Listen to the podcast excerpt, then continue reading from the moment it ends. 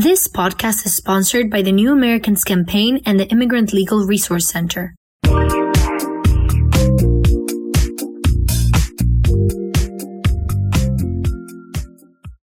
Hello, everybody.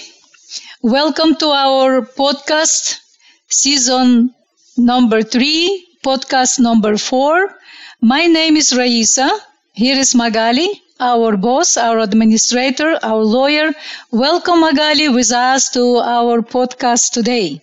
Hi, Raisa, and everyone for listening. Thank you for being here with us. Okay, thank you again for turning in to listen to Hispanic Unity Florida Citizenship Podcast. Before we get started with our episode today, we want to ask you to send us your feedback and comments on the podcast through our webpage, hufcitizen.org. Any feedback you have will be grateful, appreciated, and we will work to make any changes necessary to make this a better listening experience and very good learning tool for all of you our time to go over very difficult questions of the N400 asked by immigration officers during the naturalization interview. Let's remember that during the interview, United States Citizenship and Immigration Services officer will be reviewing your English, speaking, understanding, reading, and writing skills. Also, your knowledge with the N400 application. Your personal questions and your ability to respond correctly and fully civics questions. I believe, Raisa, you're right in dedicating time to some specific questions of the interview. In our previous podcast, we were looking at the most difficult questions in the civics if you remember that, um, we were trying to review uh, the reason why these difficulties with our students. But now, based on the testimonies, uh, we know that there are some parts of the interview that became very difficult. We believe that it's very important uh, to take the time and to read and to understand each one of the questions of the N400 application in order to be better prepared. The discussion that we want to have in these 20 minutes of, of the podcast is to go over the section of the N400 application and probably we will be reviewing Raisa some questions from the part, mm, the part one through the part 11. So we will have a different podcast dedicated to the part 12 of the application. I know during the past seasons we also spoke about the same, but once and again, this is such a critical thing to speak about. So we can start by reviewing the N400 application, Raisa, and let's take a look of this, uh, what our students are just giving us the chance or taking the time for, for out of them to speak to us what is these difficulties in this N400 application? Absolutely, Magali. You know, it's very important for our students to listen our podcast and give us their ideas about what they want to have from us as help uh, during their naturalization process. And this is part, especially part of tool podcast. And this idea came from our students to work difficult questions during the interview that officers asking our student. And some many of our students they didn't pass the interview because that question. And still i have to remember you. If you don't understand question you always can ask for help. An officer will change the question maybe from difficult to easy for you. But if you don't ask for help if officer not going to provide that help. Remember, excuse me, it's very important words to use during your interview asking for help to understand better question that officer looking for information. Yes. We, do you remember, Raisa, many years ago, you and I, we were sitting and counting every single one of the N400 questions. So big surprise when we are teaching civics and we are teaching about the N400 application for the community is how many questions are involved in the N400 application. And so what do you think about that, Raisa? Magali, we account many, many, many, many questions. If I mention that number, all our students, after listen that number, they are surprised Officer will going to ask me so many questions? Of course not. Officer has officers they have no time to ask all the questions but what questions officer will ask you we don't know and we are preparing all our students with all that questions different ways to ask about your date of birth, different way to ask about your marital status. And again, you willing to ask about help that will be very good in your case to understand better questions. We count with Magali only one question for each part of N400 application will be 129 questions. But if you rephrase each of these questions will become 329 that sounds as a crazy but that is re- reality. Only part about names we count with magali. We count 19 questions. Part number 2 about what is your name 19 questions. Of course, officer not going to ask all 19 questions. Maybe one, maybe two, maybe three. And for officer will be enough to know if you understand this part of your N400 application or you don't understand. If your English helping you to understand or not.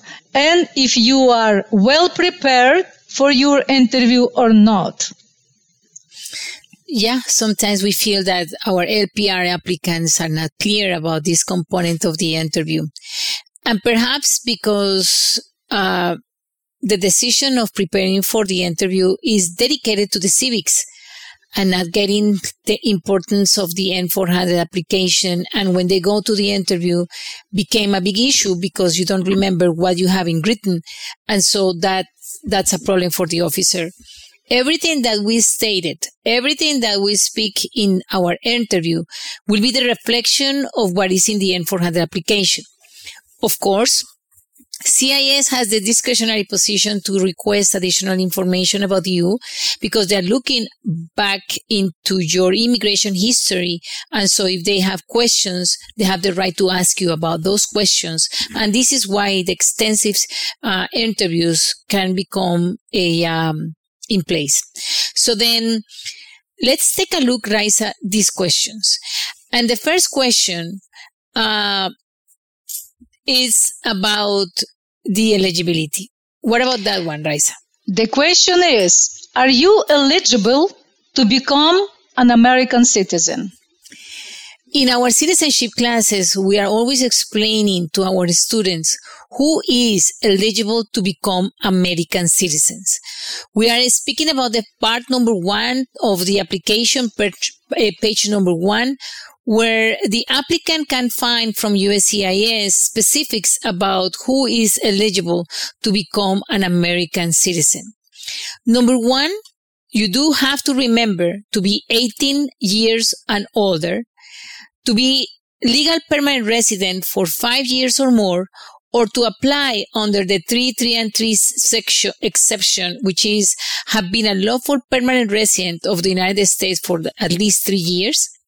In addition to be married to and living with the same American citizen spouse for the last three years, and your spouse, American citizen, has to be for the past three years at the time that you filed your N400 application. USCIS officer will be looking at your English skills, so how much you understand uh, American history, and also they want to hear from you uh, the places where you have been living uh, especially the dwelling, as they call part of working, pay taxes, anything that is relation to your life in America. And so CIS will be looking for your attachment to the Constitution, the laws, and the order in the United States. Yeah, Magali, that all requirements by the Constitution have legal permanent resident can become citizen of the United States. And as you said, Magali, many times in the class, to be citizen of the United States, not for everybody. And you have to be clear. You are eligible, or maybe you are not, or maybe you are not eligible yet. Always look for legal help to understand this part of your life as legal permanent resident. Next question, Magali. What different names did you use before? Exactly. For many applicants, this question can be um, especially taken very light. And I mean by that, Raisa, sometimes our applicants, they just have the name. They are very confused. Sometimes they have the green card with the one name, the driver license with another name. Maybe they have the social security with another name, the passport with another name. Remember that always, always you need to disclose the different names that you have used, especially your origin, original name that is coming from your birth certificate. So when our students are just confused about your current legal name, we like to use the driver license name. That's a formal name that you use, an identity that you use in America. And so we like to uh, make uh, our applicants to understand.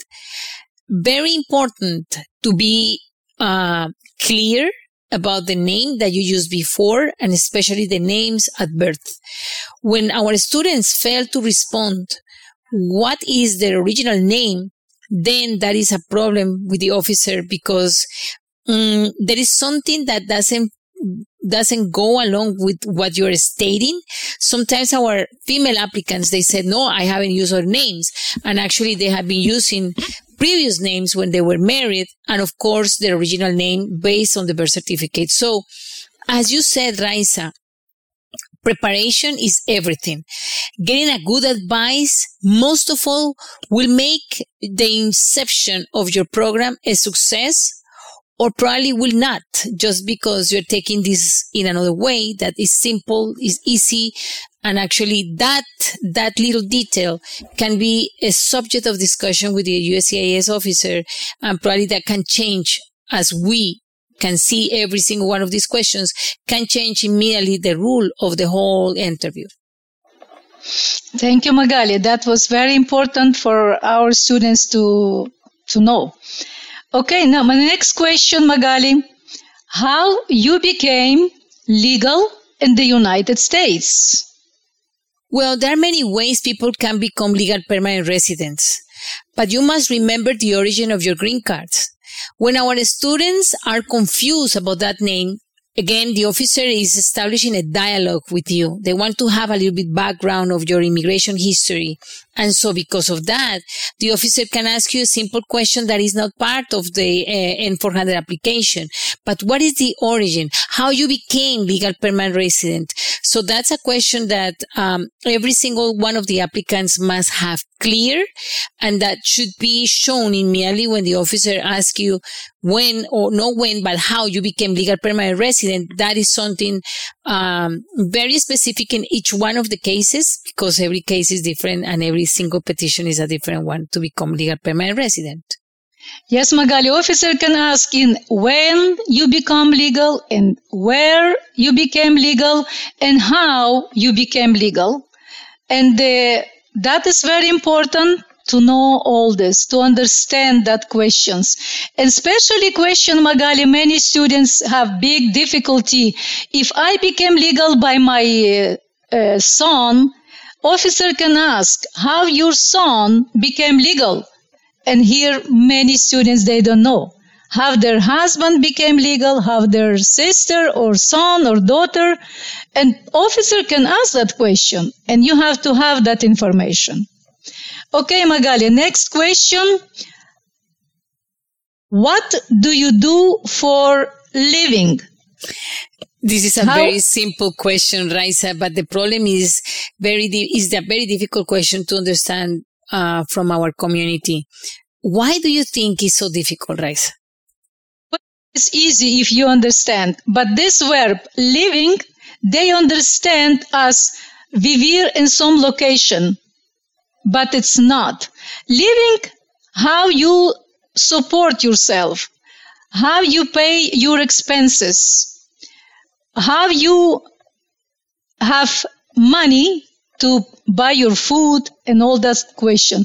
But if this question is difficult for you, if you don't understand, you just have to ask, excuse me?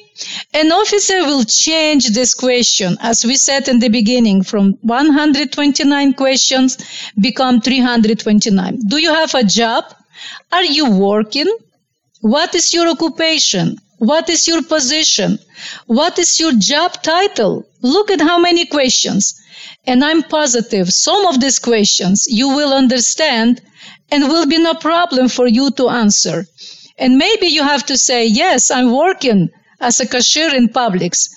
And difficulties here if officer will ask, check in your English. What is your responsibilities as a cashier if you are cashier? And here where English is limit. You don't know how to describe using English about your responsibilities, your um, working activities as a cashier or housekeeper or babysitter or teacher or nurse uh, or assistant of nurse, whatever you are at your work, at your job. And you know, Magali, sometimes students, they come and said, I didn't pass, I didn't pass my test, but officer asked me something I didn't understand. Listen again. Excuse me? That means help me to understand, sir officer, your question. Only one word. Excuse me. Okay? Remember, no, excuse me, excuse me. No. Excuse me. Okay? And you will be helped. I believe, Raisa, uh, in this area, when our students don't understand the question, then they feel the insecurity and then they decide just to shut down and not to continue speaking because they already believe that everything is lost. So that, excuse me, opens a world of opportunities for our students to interact again with the officer. And believe me, the officer, they wants, they wants to make a lot of effort to have you passing the test. And they are just giving you many, many opportunities to respond to those questions. So that's the rephrase, the way that they want to get the information from you. But just to be prepared, Raisa, what do you do for living? It's a very uh, informative way to speak, I will say. Um, and so they want to go over the fast way. And then this is English, uh, that is going to be uh, most of all shown. And that's the reason why our students just like back up and decide just to not to continue with the interview. But again, for us, the guideline here for all of our students is just to understand different ways USCIS may ask these kind of questions. Please be prepared because this is what the purpose of. That's the reason why you're listening to this podcast. Do we have Magali time for other question? Very important question. Well, I will say, Raisa, that uh, we have very few seconds here. Um, uh, and this one should be about living outside of the United States. What will be the critical question there, Raisa? Yes, Magali. This question that officer can ask, how long was your the longest trip outside of the United States? What? What a question. What officer wants to know? What officer is asking me? Excuse me? An officer will ask, did you travel outside of the United States and some of this trip you spent six months or longer? outside of the United States. Officer can rephrase this question. Officer can ask you different way. Officer just wants to know if you didn't spend during one of your trips six months outside of the United States. If you did that, that will be other issue and other our podcast to explain why you as legal permanent resident cannot spend six months or longer outside of the United States and one of your trips. So, Raisa, as you mentioned, we will continue reviewing this N400 application, but the 20 minutes are already passed by. We know you can listen the, the podcast many times and we want you to do that. This subject needs more explanations and talk and practice. So before we leave, we want to thank everybody for following our podcast and to continue preparing to become good citizens of this greatest nation of the United States of America. Thank you very much, Magali, for you participate in our podcast. And thank you everybody who is listening and who is getting well prepared to become new gringos of this beautiful country. Bye bye, everybody. Bye bye.